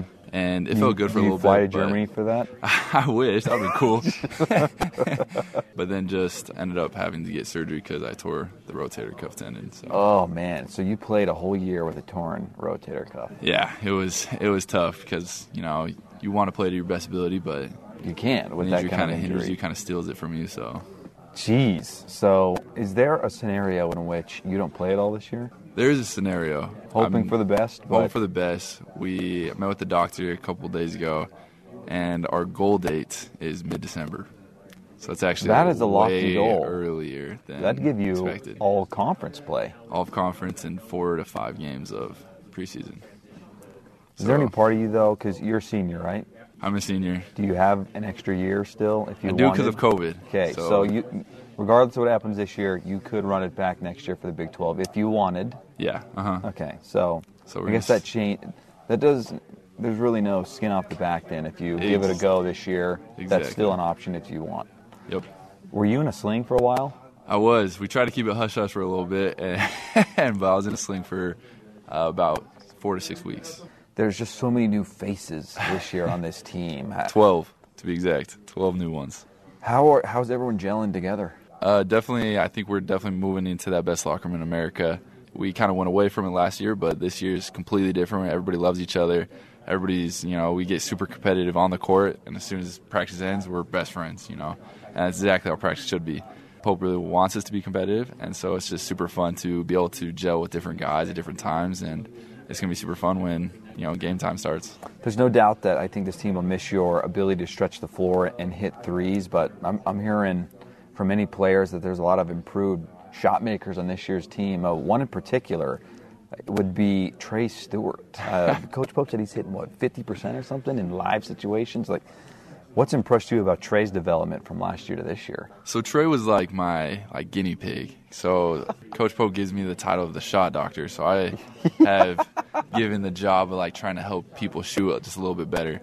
And so with Trey, I started with him because he was kind of the most, as times, most inconsistent with his shot. And so I took videos of it. I slowed it down. I took pictures. I drew lines where he needs to kind of like lean forward a little bit, and we just worked on it every day. And then every night he'll call me, and be like, "So what is my percentage at? Like, what is my arc at, depth at, and all that." And so we set different goals for each week. And now he's at 60 something, 67 percent throughout the week, just shooting and shooting 50 percent in live play. Wow! And so his confidence is growing, and everybody like last year he's like Trey's not a shooter. I'm like Trey, you're a shooter now. Like believe it. Like, Yep. It's still that confidence in yourself, and everybody's gonna you know have that confidence in you. The shot doctor could that become a future profession here? That's what I hope. That would be cool That would be able like, to work uh, with something like like, uh, like in the NFL, where like John Beck is like the quarterback guru. You could, Exactly. You know, you're starting the, the shot doctor. That'd be cool. Who's your next victim? Um, the next one I've been working with is Spencer and Gideon. So Spence, he uh, was a little inconsistent, kind of was in a little rut to start the summer workouts, and now he's shooting above 45 in live play. So, you know, everybody's you know going in the right direction, and it's fun to see different guys show up and different guys shoot extremely well. What's the what do you think the key is to being a good in-game shooter? I mean, the key is to not worry about your misses. You know, you have to think about the next one. Mhm. And so, something that Zac Seljaas helped me a ton was when you shoot it, you think the next one's in. Like that's how your mentality has to be. So no matter how many shots you miss, no matter what the crowd's saying, uh, you just gotta have that confidence because the team has confidence, you know. And so I think that's the best advice I could give is just have confidence yourself and let and kind of just trust your process. And we shoot thousand shots a week, so. Mhm. You've been here for, for a little bit, and that's a compliment. The way that this team has played under Coach Pope has varied from year to year. Last year it was a little slower. Will that carry over this year, or will there be a change in the way that this team plays? I think Cougar fans are going to have a little bit of like, whoa, kind of Really? factor with how fast we're going to play this year. Wow. So last year we were in the bottom, I think 300th for how fast we played. Like we are almost like neck and neck with St. Mary's. I was trying to be nice there, but yes, no, it was slow. It, It was, was slow, slow, yeah. and we felt it was slow. But it's definitely our pace is picked up. We're playing a lot faster, a little more aggressive, and so hopefully I can come back because this is the exact style I like to play. Is you know you come down, you're open, shoot it instead of come down, and wait for the defense to get set, kind of run in action.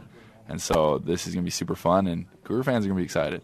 That's that's that is exciting. I think I think BYU fans, especially maybe the younger ones, that's the type of ball they like, right? Because that's how it was Exactly. in the Jimmer era. That's I think That's when what I'm saying. Yeah, that's that's when I think of BYU basketball, I think of run and gun, shooting threes. So that's the way it's going to be. Then I think we're in for a fun year. It's going to be super fun. We're charting out how fast we get the ball across half court, and we're comparing it to teams like Gonzaga, Arizona, just to see like our comparison with how fast they play, because they're one of the best teams in terms of transition offense.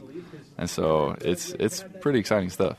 Seems like this team has maybe the most versatility that I can remember, just in terms of there's the Noah Watermans, that's a unique skill set. There's the Jackson Robinsons. It just feels like there's a lot more versatility than there have been in previous years past. Is have you seen that from your eyes as a player?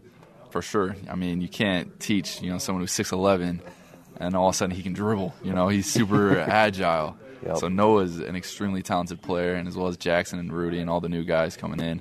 Um, so everybody's super talented, and we just build off of what we had last year. And like KenPom came out, and they ranked us, I think, 44th or something Mhm. like that. And a lot of people outside of you know BYU are thinking, oh, that's too high for them. They they lost Alex, they lost other guys, Yep. they lost a coach. You know, like Yep. how are they going to respond? And we respond with like with just being aggressive. We respond every day in practice. Like our mantras, get better every day. And so I think we're doing that every single day. And you know, guys guys are you know improving. Cougar Nation's gonna be excited about it. Last thing for you, yeah, the Big 12 is looming. It's certainly an exciting thing for fans. I, I imagine it's exciting for players like yourself too. Just Big 12 in basketball is the premier brand in hoops. It's ridiculous. Yes, it is. How much talent there is there. How do you? And maybe it's easy as a player. Uh, it's not as easy for fans. How do you put that aside and focus on last year in the WCC? I think you said it exactly right. It's our last year, right? Like if we had a couple more years, I think it would be a little bit harder because you know you're looking forward to it. You're excited to have you know teams like Kansas and all those amazing programs come to Provo.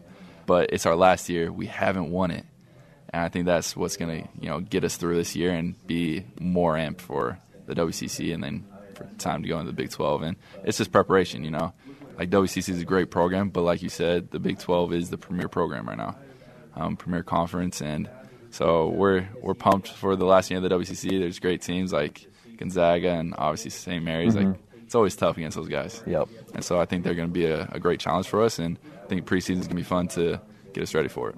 There's Trevin Knell. Hope to get him back sooner rather than later, and that uh, the shot doctor can uh, inject some three point life into this basketball team. Got to take a break. We'll be uh, continuing our interviews all hour long here as we get to know this new BYU basketball team. They're one and one in the year after loss to San, uh, San Diego State. They'll be back home next week. We'll keep those interviews coming up next. It's Cougar Sports Saturday here on uh, KSL News Radio.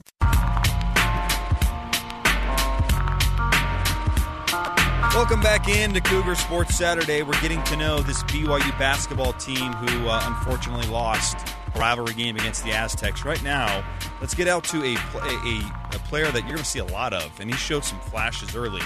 It is Jackson Robinson, and Mitch Harper had a great conversation with Jackson Robinson back on Media Day. We're going to play that right now. And Jackson, what got you to BYU? I started out in Ada, Oklahoma, my freshman year of high school. Uh, I was there all three years. My third year or second year summer, uh, I played for Team Griffin, and that summer is kind of when all the recruiting started for me. Uh, became a four star, things like that. And then I left and decided to go to Texas A&M a year early, which was a challenge. I was 17 as a freshman going in, and it was a tough year. We didn't do too good in the SEC, so I decided to transfer, and I went to Arkansas, gave another shot. Coach Muss believed in me. Uh, we won a whole bunch of games, got to Elite Eight. It was a good experience, but I mean, I was looking for a bigger role, and I felt like Coach Pope gave that to me, so I'm excited to be here. It's exciting, and I'm curious. You mentioned uh, Musselman, uh, big personality. Coach Pope's a big personality. Who, has got the, the bigger personalities between the two? I would probably say Coach Pope. I'd have to say Coach Pope. Uh, he's a great guy. He loves everybody. He cares for everybody. Before or after any practice, he's to check up on everybody while we're stretching every line. Just make sure everybody's doing good. Make sure they don't need anything.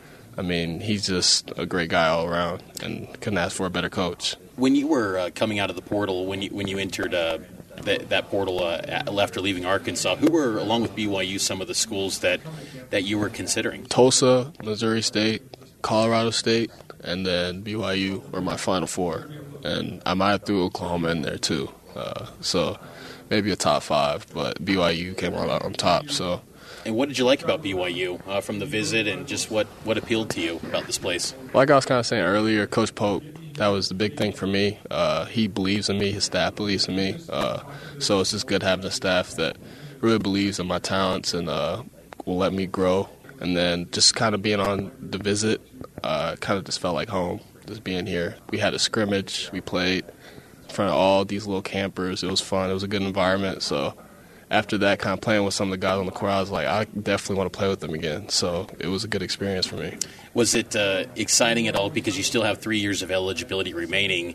Was it exciting knowing that you know BYU is going to be playing part of the country that you're familiar with in the Big yeah. 12? Uh, yeah, for sure. Definitely have some family and friends come out to those type of games, stuff like that. It'll be good just playing against the best competition in the country. Um, I feel like the Big 12 is the best league, so it'll be fun. It'll be fun. What's the expectations then? I mean, are you looking at this as a chance to maybe be in the starting lineup potentially on opening night? Oh yeah, for sure. Uh, I feel like that's the goal for everybody. Everybody works hard, so just making sure that you get that chance, working hard in practice, doing the little things, putting up extra shots, getting in an extra lift, uh, stretching, things like that. Being in the training room, it all matters it all translates to winning. And uh, just being at a winning program last year, it was just a good eye opener to see what it takes to win. And you guys, I think if memory serves me right, you guys beat Gonzaga in that Sweet 16. You're going to lend some uh, insight on how to take down the Zags this year in the WCC? Oh, yeah, for sure. Uh, I mean, it, nah, it'll be a good game. I'm excited for that game. I feel like everybody's just waiting on that one. It's the biggest one, so no, it'll definitely be exciting. Good atmosphere to play in. You speak of atmospheres. Uh, what do you know about the the Marriott Center? I mean, you got a little bit of a taste on Midnight Madness. That was yeah. Even I was kind of like, man, this is this is pretty good. like uh, for for Midnight Madness, what, what, do you think of? What do you know of the atmosphere at BYU? I mean, Coming here, I didn't know too much about BYU, but kind of as I started to meet with Coach Pope when I had first met him, and he was just explaining things to me. Uh, he was telling me about how crazy the Marriott Center gets. If it's 19,000, it's usually almost sold out every game. Uh, the fans are loyal. And then the student section, the rock is crazy. So, I mean, like you said, I got a taste of it from, from Midnight Madness. So it was a good experience. For our listeners who and, and viewers who maybe aren't familiar with your game, what, what do you feel? Or I know it's always kind of awkward to, to talk about yourself because you want to probably prove it on the, on the court, but uh, just what are your strengths that you feel are, are, your best attributes as a player? Defensively, I take pride in my defense, uh, just being disruptive, getting deflections, steals taking the, the charges, helping my teammates uh, on defense, talking loud, things like that. And then offensively, like I shoot the ball from anywhere. And Coach Pope and the guys done a good job of building my confidence up and letting me kind of figure out my game. I think my game's kind of opened up since I've been here. I've been doing more things, getting outside my comfort zone, putting the ball on the floor a lot more, getting to the basket, shooting mid range, things like that. So it's been good. And what what do you feel are kind of some of the the characteristics of this team from what you've seen uh, in, in, practices and training camp that uh, hope to see on, on game days the, this season? I would just say it's a lot of hungry people just looking to prove themselves and for this team.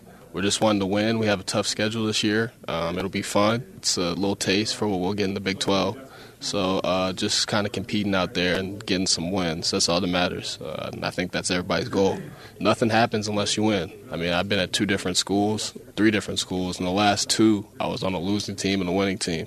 I mean, there's a big difference. There's a big difference. Is there a big difference uh, on on the school side? BYU is always a pretty tough place academically. What's been the maybe the difference from your previous stops to the maybe the academic workload here at BYU? I won't lie. Uh, my first like week or two here, I I was kind of letting the, the, schoolwork catch up to me. Uh, it was getting tough, but I, I mean, I asked for help. Um, so we got some tutors to help me out and things like that. But now it's kind of getting a little bit easier for me, uh, just the workload with all the schoolwork and then practice stuff like that. So it's been good. That's great to hear. Uh, what, what's the major? Uh, communications. Awesome. Communications. Good, good deal. And is there any uh, guys on the on the team that you've I mean, you're probably close with with a lot of the guys, but maybe uh, some guys on the team that you forced, formed uh, clo- cl- close bonds with uh, so far this season? I would probably say my roommate, uh, Rudy Williams. He's a great guy. Uh, he's a vet, so I'm definitely listening to anything he tells me. He's a good, great leader. He loves everybody, so it's just good to have somebody like that on our team. And then uh, Noah Waterman, transfer from Detroit Mercy, so he can shoot it. His length is crazy. He's got a ton of upside. I'm excited to play with him on the court and just kind of get going. But those two are my guys. Those two are my guys. And you know, you bring up Rudy about his leadership. I, I was going to ask you about Rudy because uh, uh, he, he, does seem like he has a, a, presence. Just watching that first day of practice back in September and at Midnight Madness, uh, it, it, it, seems like he's is he kind of the guy that, that leads this team right now. I think he does a good job in leading in, in some ways. I wouldn't say that there's only one guy that leads this team. Uh, I feel like there's a lot of guys that kind of lead in different ways. Everybody has their different ways of leading and kind of getting their point across. So just kind of making sure that you're listening to everybody and taking all the information in.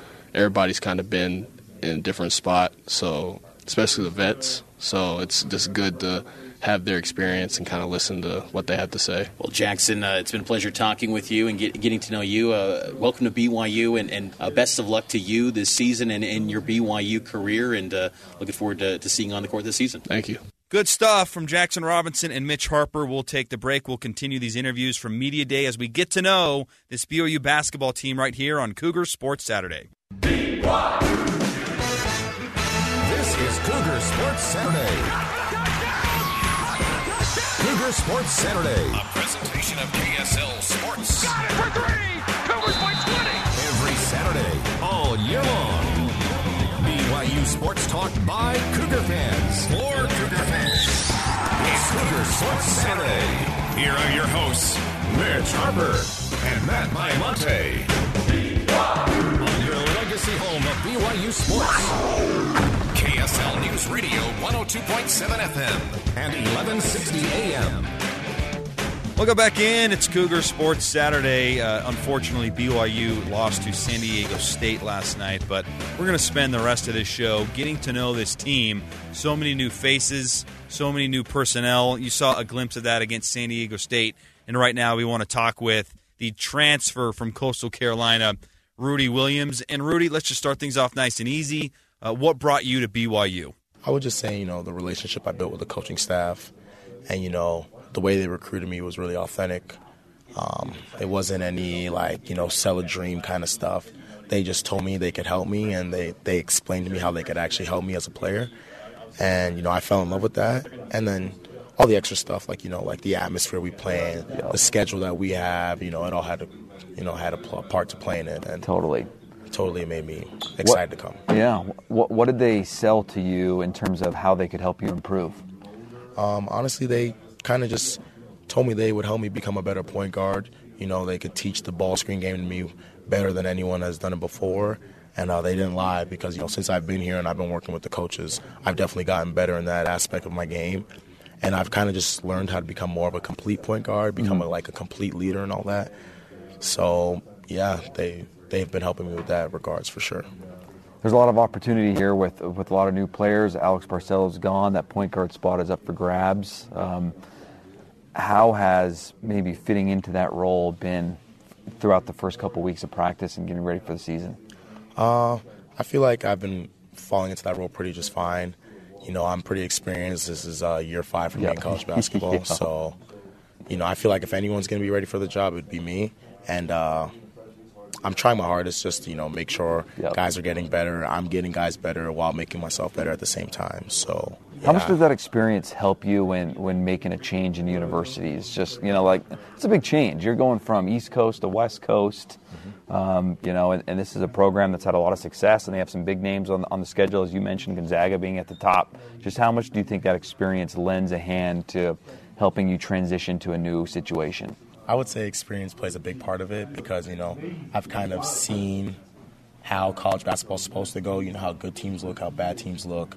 So, you know, I've kind of been around the block a little bit and when stuff happens, you know, like I feel like the guys look at me to be like, okay, like, you know, what's what's next in practice, like, you know, when we hit a little bit of adversity and stuff. So, you know, experience is um it's priceless, honestly, in this college basketball stuff. So How has the team been uh, gelling so far through uh, through practice, getting ready for the season?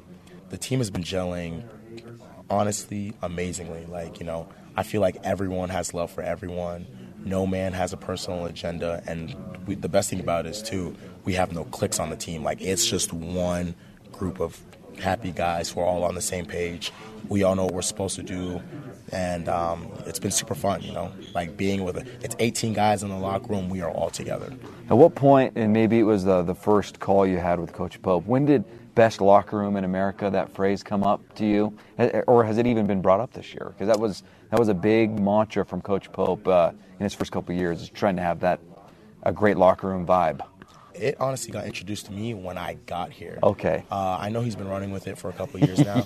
But, you know, one day I saw BLRA in, on the back of a BYU shirt, and I was like, what does that mean? And, and then they explained it to me and stuff like that. So, yeah, I feel like we're, we're doing a really good job at that so far. You know, like I said, everyone's on the same page. Everyone has love for each other. We all hang out, you know, not even just off the court. Like, we did a team retreat a couple weeks back, and, you know, guys, we'll go out to eat together as a group and stuff like that. So, you know, it's a, it's a happy locker room for sure. How important do you think uh, sh- shooting the three point ball will be for you and for the team this year? That, that's something you did excellent last year at Coastal. Uh, how big of a role do you think that part of your game will be for the success of the team? Um, I feel like the three ball is like you know a major key to anyone's success because obviously three's more worth than two. But then you know I feel like it just helps space the floor and it just gives everyone you know more space to work with on the floor. Like you know if all the perimeter guys are making shots. You know they're going to be a little bit more hesitant to go when we throw the ball on the Foose or Atiki. They're going to be hesitant to go down there and help out. So those guys are just going to get to eat by themselves, solo coverage. So um, three ball is definitely really important, and we work really hard at that. Coach Pope emphasizes, you know, all the perimeter guys get up a thousand threes in the week. So you know, it, it shows how important that that's is. a lot. Yeah, and everyone gets it done too. There's never a guy that's like, slacking or got 980 shots. Everyone's always well over, over a thousand. You guys have a you have your own key to get into the annex whenever you want? Is, is that where you get the shots up? Yeah, we in our facility, but it, it's just a fingerprint. Oh, sweet. Uh, yeah. I, how nice is it as a player to have that kind of facility at your disposal? Honestly, it, it, it, means a lot because I didn't have it at my old school at Coastal Carolina. Yep. You know, kind of had to share the gym with other sports teams and activities and stuff like that. So there'd be times we couldn't get in the gym. Yep. But uh, here, like, you know, if I'm just bored at home, I can be like, well, I'm going to go shoot some free throws. I'm going to go get some threes up. And I just got to, you know, bring my fingerprint with me, which that's everywhere I go. so, uh, you know, we're blessed to have what we have. And the facility, it's honestly second to none. Like, it's amazing. It stacks up there with uh, some teams maybe in the Big 12, you think? Oh, for sure. Yes, I've seen some of the facilities in the Big 12 yep. from my old days, and um, BYU's going to fit just right in, honestly. Well, that's awesome. I'm sure BYU fans will love to hear that. We haven't even started the year yet, so you're still. I think there's still a lot to learn about the team and how things will gel. But from what you've seen so far, what do you think some of the strengths are of the team? I'd say strengths. Definitely the coaching. Oh boy. Definitely the coaching. You probably you start there, wouldn't you? yeah. Sure start with the coaching. We have some pretty good coaches. I'll never say that to their face, but uh, you know, you know, we have good coaches. Coach Pope, obviously, you know, he's holding the whole thing down. But Coach Fueger, he does a lot. Coach Robinson, mm-hmm. he works with a lot of the guys individually. Coach Fennell, he's really um, been doing a good job of developing guys and getting guys to come along, like Noah Waterman, honestly. But um, yeah, honestly, I would just say, you know, the three ball is going to be a major key for us this team and uh, that's going to be our. I feel like that's going to be our identity is that three ball. Seems like there's a lot of different skill sets on this group. Obviously, you can shoot the three. I think you have a well-rounded game, but then you have like you mentioned Noah Waterman. He's long. He can shoot it. Foose and Atiki in the post. How does this team maybe compare to other teams you've played on, just in terms of overall versatility? I would say, yeah, this is probably the most versatile team I've played for because, you know, let's just talk about a guy like Noah. He's he's six eleven. Like he, he's a he's a big dude. yeah. But he's putting the ball on the floor. He's attacking closeouts in practice, and he's getting to the rack. He's making plays for other guys. Um, another one is Jaxson Robinson, six seven, long, versatile, can play the two, the three, the four spot, mm-hmm. and he's making plays for guys like me. Sometimes I give Jack the ball and I just go, you know, wait for a shot to come my way, and he can deliver. So, you know, guys are really skilled here. And then, you know, we got guys like Gideon, who's just, you know, super skilled at his position. He's mm-hmm. athletic, he's strong enough, he's big enough. So, you know, we're pretty versatile and we're a pretty skilled team, honestly. A few more questions for Rudy Williams here, and then we'll let you go. You've been great with the time. What was your experience like on Midnight Madness? That was probably your first taste of um, the atmosphere in the Marriott Center and the student section. What was your takeaway from that? One word ridiculous. Honestly, uh, The Rock, they showed out. Um, it was super loud in there. I couldn't hear myself for a little bit, and that was only what five six thousand people? Right. So i can't wait till you know that thing gets filled up with maybe 15 16000 this year. It's definitely going to give us an advantage for whoever comes into town. I'm going to give a yeah, shout it's going to be just fun playing that last year college basketball because i've never got to experience that. So i'm definitely looking forward to that for sure. New uniforms i think that's always fun for fans especially younger fans uh, who, who are into the uniform changes. Which one that's been revealed so far is your favorite uh, so far, we've only revealed two, right? The white and the navy. I'm gonna have to go with the Navy because everyone's saying the Navy. That's kind of a shock to me. Yeah, honestly, they just. I feel like they mixed up with like a little bit of old school, a little bit of new school. You know, if you look on the shorts, there's the the old Y yes, with the cougar on it, and that's that. probably my favorite part of the jersey. I can't reveal this yet, but I'm hearing that the black jerseys that are coming are going to be the best ones. Oh wow! So I just feel like as we reveal each jersey, it just keeps getting better and better. so, you know, I, I, feel like fans have that to look forward to for sure. Awesome. I was talking to Spencer Johnson earlier. He, he mentioned that he feels like the pace is getting pushed a little bit more in practice than he, what he experienced last year. I know you weren't here last year, but how much is, is pace going to play a role in just trying to get up and down and get easy buckets in transition? Um, I feel like the pace that we're playing at is definitely going to help us, and it's definitely been emphasized throughout throughout the summer and throughout you know training camp and all that. I feel like it's just going to make the game easier for us because you know we're not going to be worried about if another team scores. We're going to be up the floor in three seconds, how Coach Pope wants us to be, and uh, we're going to be getting a good shot because we got guys that can get in the lane and make plays, draw the defense, and um, you know we're gonna we're gonna come right back down and we're gonna score too. So we're not worried about anybody else and what they got going on. We're gonna push this thing and we're gonna keep going and going. All right, there you go. Rudy Williams, the point guard for BYU basketball. We'll take the break here on the other side. We'll get to more get to know interviews with this new BYU basketball team. Man,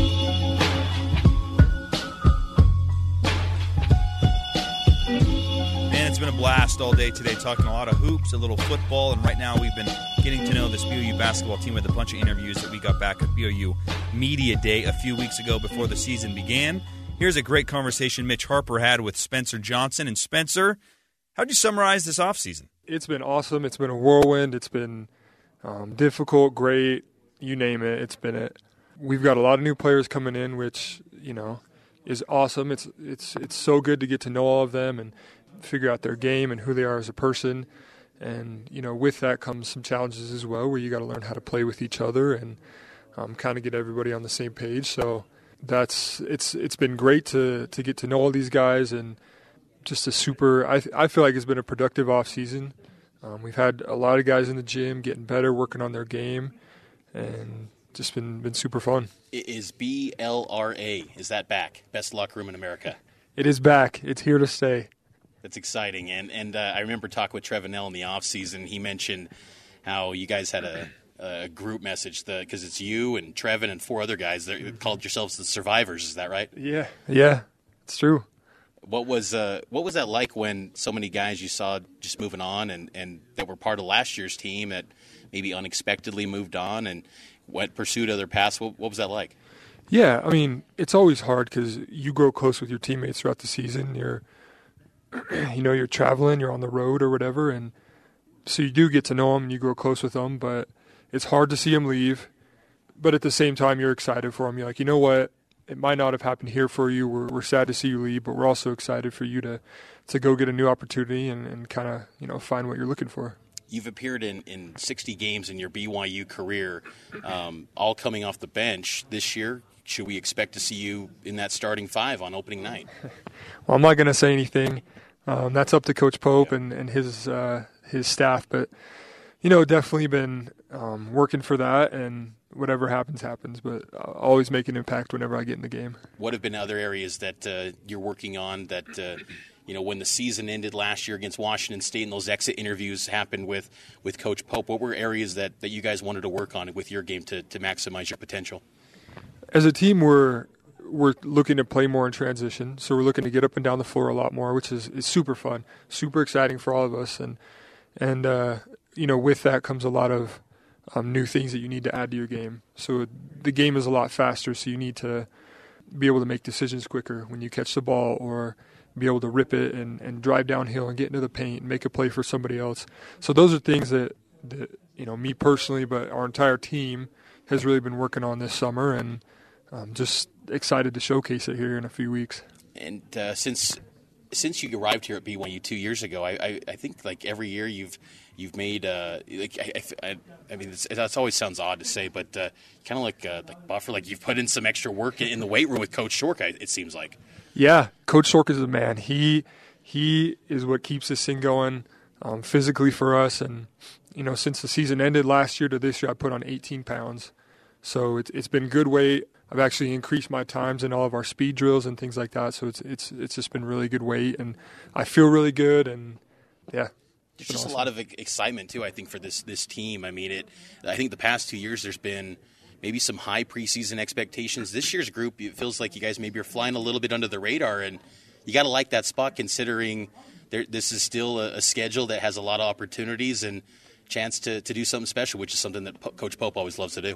Totally, that's the thing that I love right now is is we are flying a little bit under the radar. So, you know, I think we're going to surprise a lot of teams and we're going to surprise a lot of people you try not to pay attention to the rankings, but I think we're ranked 44th KenPom, yeah. in KenPom preseason, which is a great ranking for us. Obviously, we want to get higher and take that to the next level, but you know, I, I think we're going to surprise some people. Is three point shooting? Uh, you know, I know last year there was there's some struggles, and that's just been. I bring that up because it's been a calling card of, of Mark Pope teams. That first year, I know you were not part of that first group, but the second year, even there's there's always been a, a great three point shooting. What can we expect from maybe just this team shooting beyond the arc and, and for yourself as well?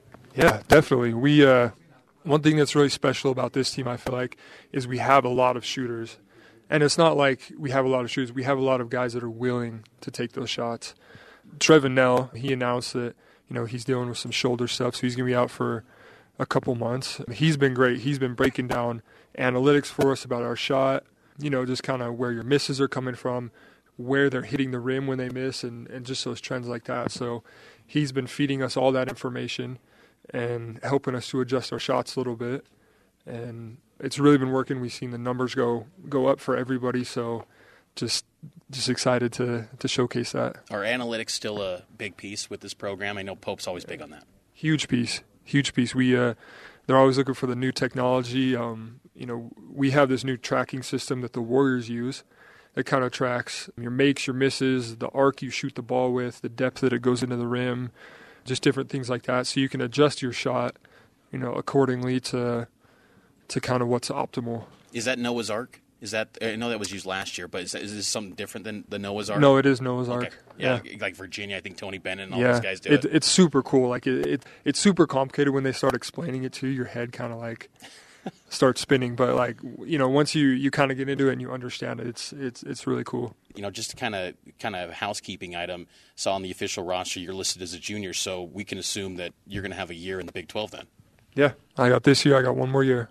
So I mean, I, I know that's down the road, but is that kind of hard to kind of put out of sight because that's the toughest league in America?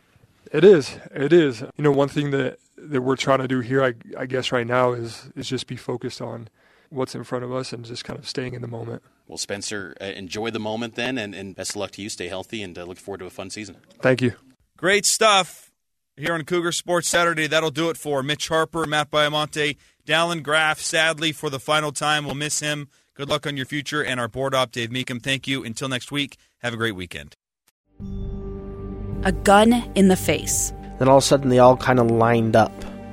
They pointed their guns at me. And this is the point where I thought, I'm going to die today. Started two years of horror for an American in Venezuela. They said, You need to give us your phone and get ready because you're coming with us. I'm Becky Bruce, and I spent a year researching and piecing together Josh and Tammy Holt's story about their ordeal in a notorious prison. That's when everything started to turn bad. We had another pound on the door. Boom, boom, boom. And there was the police once again. You can binge all of the episodes of Hope in Darkness on KSLPodcasts.com or wherever you get your podcasts.